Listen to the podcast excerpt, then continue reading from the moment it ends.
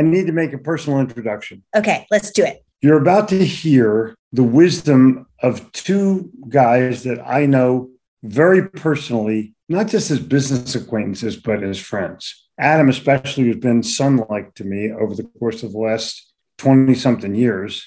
And Mark England, who has gained my total respect for how he thinks and what he says. Yeah. No, it goes further than that. Jen has become. I've become certified through that doesn't sound good if I stop there, huh? I've gained a certificate of their program, the Enlifted Method, and it's a coaching methodology. And it's amazing. It's really, really incredible. It's helped so many of my clients. It's helped me. And this is crazy. Okay. There are no coincidences in life. So I was on Instagram and I was scrolling on through, you know, like normal people do. And I came across this really interesting post that caught my attention. And then I realized it was from this guy, Mark. And I thought, I think that guy's been to our house. He looks so familiar. And so I start, you know, Instagram stalking. And I realized that he's with this company called Enlifted. And then through my rabbit hole, I trace it back to Adam, who is a very good friend of ours, who's he created the studio, right? Yep. He created Jeffrey's studio back in the day. He's been back in the he day. and his wife. Uh, in 1478, Adam Chen came and created the studio. It was like magic. Wow, he looks just, really good. It just appeared like a phoenix. 1478. He's he's looking young. Anyway, he and his wife have been to our house. We love them. They're just gems of, of human, human beings. beings, like total gems. And I'm going on this Instagram rabbit hole and I'm like, Jeffrey, Jeffrey, I discovered the coolest program on the internet. And guess who's a part of it? Adam and Mark. And so we interviewed them for Sell or Die. And here's the deal we normally interview people for 15 or 20 minutes. This interview went on for over an hour. And we decided to break it up into individual podcasts. It may even be like two, two hours. hours. long. Whatever it was. It was so much fun. We had to keep going. Right. And so over the next four weeks, you're going to be hearing part one, two, three, and four from us. No, we're going to go skipping four. It's going to be part one, two, three, four, and five because we don't want to be too normal. You know what I mean? Well, not too normal would be 4.5. That's true. But that's already taken. Okay, but I'm going to challenge you as the diehard to listen closely because this information rocks. Welcome to the Sell or Die podcast. I'm your host, Jeffrey Gitomer. And I'm your host, Jen Gitomer. Well, in this podcast, we're going to help you attract more qualified, unbelievable, ready to buy clients. We're going to help you build loyal relationships. And the one thing you're hoping for close more deals. Let's get into it. It's time to sell or die. Mark, you were talking about simple changes that someone can make in their language to get out of this victim mentality. And I'd like for you to share what some of those simple changes are. And if you could, what is victim mentality? Because I'm sure some of our diehards are wondering, well, am I in victim mentality? Oh, no, no, that can't be me. If it wasn't for bad luck, I would have no luck. That's a victim. oh, wow. yeah. Yeah, there's a number of those cute little jingles rattling around. So I'm going to take a little bit out of the middle, everybody. And this is the verbatim definition of the victim mentality. It's very telling. Most people are unaware that this thing exists and that we are participating in its construction and maintenance on a daily basis to varying degrees with our everyday ordinary language, then the definition is a great entry point into. So we'll go general with the definition, and we'll get specific with the gateway drug of for the language game. So the definition of the victim mentality. It is an acquired personality trait where a person tends to regard himself or herself as the victim of the negative actions of others, even in the absence of clear evidence. The victim mentality depends on a habitual thought process and attributions. That second sentence, that second part of the definition is right between the eyes and right where it belongs. The victim mentality depends, as in it has to have, a habitual thought process. Habitual accurately implies duration and addiction. So if there is, let's work backwards. If there is a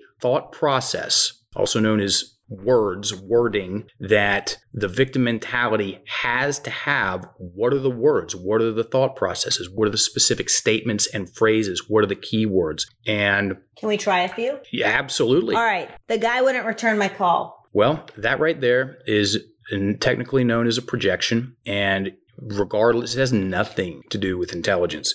Give me or Einstein that same sentence, and it will create the victim villain mental imagery in our imagination, as in, I'm in the picture, he's in the picture, he's doing something to me or not for me and I need him to change his behavior so I can be successful or something along those lines. The first time I ever saw this work was in 2003 and the one sentence, the Lord of the Ring sentence, the linchpin sentence for this woman's, it was a stinger of a breakup for sure. It would have hurt anyone. And the sentence that held the whole thing together was, he did that to me. Barry Musgrave was facilitating this. He had her repeat that sentence so everybody was focusing on the same words. This brings up a relevant side note. Most people use their language so fast, it's hard to identify what words are keeping us focused on the problem, forcing us to take things personally. We'll talk about that at some point in time in this conversation about what to do. And so he slowed down the whole story that this woman was telling herself. So, and he had no idea before he got in there, which is 100% par for the course. So he could find the sentence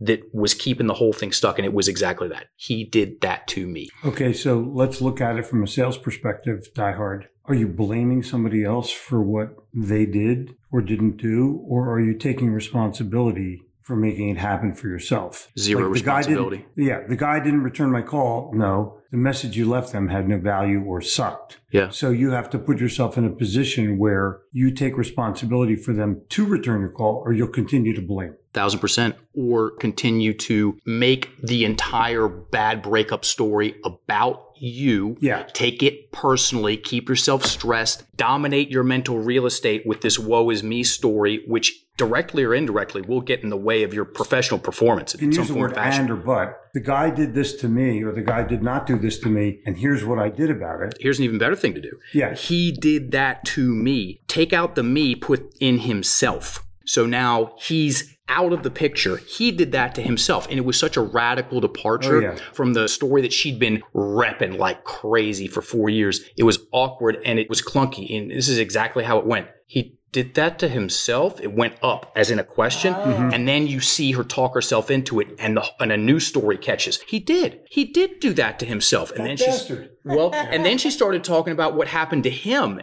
he lost friends. His mm. social credit score took a digger. And then eventually she got to the, when she walked out of that victim story was, you know, that guy was actually pretty weird. It was never going to work out anyway. and I saw that and I was like, you know, that's not my story. And it is my story because I was over in Thailand because I thought I was a tough guy and I jacked my knee up training too hard when I should have been resting. And I had this guy I was blaming in the gym because he did something he shouldn't have done and we were going too hard. And, he, and then I was taking no responsibility for right. it. No responsibility for the fact that I got my monkey ass on a plane and flew it over to Thailand and took myself to all the things that I was absolving myself of responsibility, hence staying in that stressed state. My language was keeping me most people's language it tricks them into living in the stands. They're an innocent bystander in their story. No, quite the opposite, folks. You're telling yourself a story for better and for worse, and most people have no formal training on how to do that well. I, I can tell you that suffer. in sales, they always blame the guy kiss of death. Yeah. yeah. And you know, the thing is, Jeffrey, it's like even if someone's listening to this and they say, well, no, it really was that guy. He was really a weirdo. He really took a lower yeah, price. He it, really took a lower bid. It, it, was accurate. The story I'm telling is an accurate story. It's like, well, the issue with that is, is that you start to get in the habit of framing your worldview in that mindset. Yeah. And you want to get out of the habit because even if that's accurate, what you repeat, you get good at. Whatever you repeat, you get very good at. The brain works this way. The neuroplasticity, the way that the mind wants to work is it yeah. wants to create pathways that are fast and instant. And if you start getting good and in the habit of that person did that to me, she, me, them, me, you get your whole worldview is mapped into this victim mindset that Mark is talking about. You get mm-hmm. good at it. So let's yeah. add one word to that s- sentence, and the word is why. why did the guy not call me back? Why did the guy take a lower price? And now you're starting to answer your own questions. It's, I'm sorry, it's not one word, it's two words. Why did? But the bottom line is I'm trying to uncover a real reason so that I can improve rather than simply blaming on something that's never going to resolve itself. And Mark and Adam have a method on what to do in addition to the why. So let's talk about how someone can work through that. Well, depending on what the thing is, usually the first answer is write it down. Okay. Because it's like Adam said, people want something quick and fast. And most people don't even have a draft to hand in. as in, and you just did that a second ago. You looked at the thought and you added some words to it, as in Mm. you drafted it Mm-hmm. and then you elaborated on it. Most people go with the first thing that shows up in their head. Oh, it must be true. It's my own voice in my own head, and I'm right about everything. So instead of believing the story that we're telling ourselves, start to scrutinize the story that we're telling ourselves. And the easiest way to do that, generally speaking, is to get the thing on paper. Now you have a draft to hand it. It is super hard to it can be done, of course, and let's make things easy. It's very easy to look at in a more critical way the story that we're telling ourselves once the words are on paper, because now we have that And you we can have actually that edit distance. better than as well. Oh, a thousand percent. Yeah. And it's what the story is now finite. There's a beginning, there's an end. When it's in my head, it's this seemingly infinite Yeah. thing that just rum, Yeah. Yeah. runs, and Yeah. there's the worst part. Uh, there's my emotions. Oh, since I'm feeling that, it must be true. And then we get this negative feedback loop. We get in the Also, habit what of happens is you repeat that same story five times as you're thinking about, How about about it. and five you're getting more pissed off. hundred Yeah. times? Yeah. So Daily. we talk about the imposter syndrome a Yeah. lot. Okay, fine. I'm binary negation acknowledged. We'll talk more about what that means. I've never, in 15 years in the game full time, I've never met anyone with 600 specific negative thoughts that fueled their imposter syndrome. Most of the time, it's a handful, as in under 20, and they're on loop. And the fastest way to slow that thought train down is to write down the specific statements. If you take one thing away from this podcast, y'all, I dare you to write down the statements that are fueling your imposter syndrome. You're not going to like it. The pen's going to weigh 500 pounds and you'll get an absolute ton out of doing it. Mm. Most people don't do it. It's extremely confrontational. And I mean, this is the stuff most people would pay It's not to do. Confrontation. It's not like it's, you know, But people don't The want to coddling of admit the American that mind. What was that book? Head. People don't want to admit that those are the thoughts going on in their head. And when you write it down on paper, it's bringing Glaring. light to it and truth to it that that's what's really going on. Oh, yeah. Simple, not easy. Yeah, self assessment is difficult. Jeffrey, you talked about this for many years about you think you have a good presentation. Record it. Record it And listen to and it. listen to it. It'll be funnier than Seinfeld Oh, and yeah. everyone else combined. And I think this is part of that thing is the self assessment portion of this is we don't want to know what our blood work looks like. Mhm. I don't know is, is do I have high cholesterol? Better to not know, right? Than to actually see the words, the thoughts that we're circulating around in our head every single day, to see them, to There- quantify them. That sucks. Yeah. It can a, suck. There's a statement that says the hardest truth that you ever have to tell is the one you have to tell yourself. Mm. Yeah. And that that's a tough truth because you're having to deal with it and that's what you think about. So it's easier to blame than it is to take responsibility. As soon as I blame the guy, I'm done with it. Oh, I'm free. Yeah. I'm absolved. Yeah. And I deserve And not only that, I'm still great. sympathy. I deserve Another try. It is absolutely one of the funniest projections because we're on projections. He Yeah. didn't call me back. Projection. Yeah. He did that to me. Projection. This guy came in and man, he'd been divorced for six years. And again, a lot of times the projections, they hold the most emotional charge. It's often where the most action is. Those go both hand in hand. And his statement was, She made me think we needed to get married. Yeah. Nothing over here. It's Yeah. all on her. That bitch. And he fought it. Because guess what? I know the words. I know the angles. This is the business we're in. I had him write that statement down. She made me think we needed to get married. And I said, scratch out the she and put in I. And he didn't like that. Part No, of him at did not like that because it ripped the pacifier out of his mouth, took away his toys, as Adam liked to, uh, we both like to say. And eventually he got on board, but there was some resistance. Part of you, with the projections that you are most emotionally attached to, part of you is going to fight it. And that initial fight could be, I'm not writing that down. But that separates the, the winners The men from the boys. losers. Yeah. I mean, it really The- does. Everybody the- blames. Yes. Yeah. And it's so easy to do. And then how The did they it? service was How? lousy. The Yeah. food was lousy. Yeah. I, I mean, picked the wrong restaurant. Huh? Ouch. Yeah. The food sucks. They're terrible. I Yeah. picked the wrong restaurant. Mhm. Ouch. Yeah.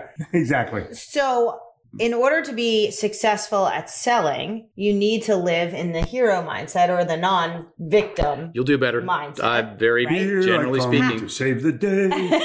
How about my day? Here I come to save my day. That's great translation. Here I come to save my day. yeah. Ooh, Yeah. So how do you know if you're living in the victim mindset? yeah. well, how's your breathing? You know, that's a very, very reliable. Now, what do I can say check when in you look in the right. mirror in the morning in the bathroom. Everyone gets up, everyone pees. Are we fair on that? With good level ground? We there? can start there. Yeah, let's Okay. start there.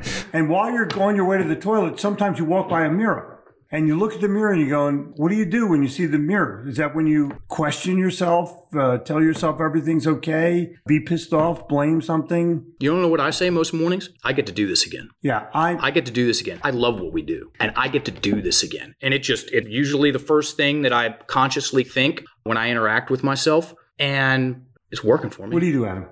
I was told by a friend of ours from the past, Andy Dankin, that whenever he goes to pee, since we're bringing up pee, I say thank you because some guys, when they try to go pee, they can't pee. Hmm. And this is going to sound ridiculous on its surface. If you think about stacking behaviors and getting in the habit of saying Yeah. thank you for everything, gratitude, someone likes gratitude here, I heard. Oh, yeah. Mhm. Gratitude is a great gateway to the architect mindset that you're talking about, Jen, Mhm. is to be grateful. These things are not givens. We're not owed anything. They're all gifts. Every are- time. They're all gifts. And if you stay Every that time. way, everything's a blessing. It's a tremendous way to stay in that mindset. It's a good way to start the table. And then also, like Mark said, take an audit of how much of your life is being controlled and constructed by others' behaviors and actions. And if you look at the world in terms of, I can't do what I want to do because of other people and other things Inflation. and other, yes, uh, you know, that kind I of can't bullshit. make enough sales this year because there's Yeah. not enough inventory. yes. I can't make enough money because the prices have gone up. I can't, right? These are all Absolutely. Yeah. So I'm at the center of my story, right? So I can take action and then I operate in the world around me. And that's how I construct you're the my hero. world. I'm the hero. I'm not a minor character in my autobiography. Right.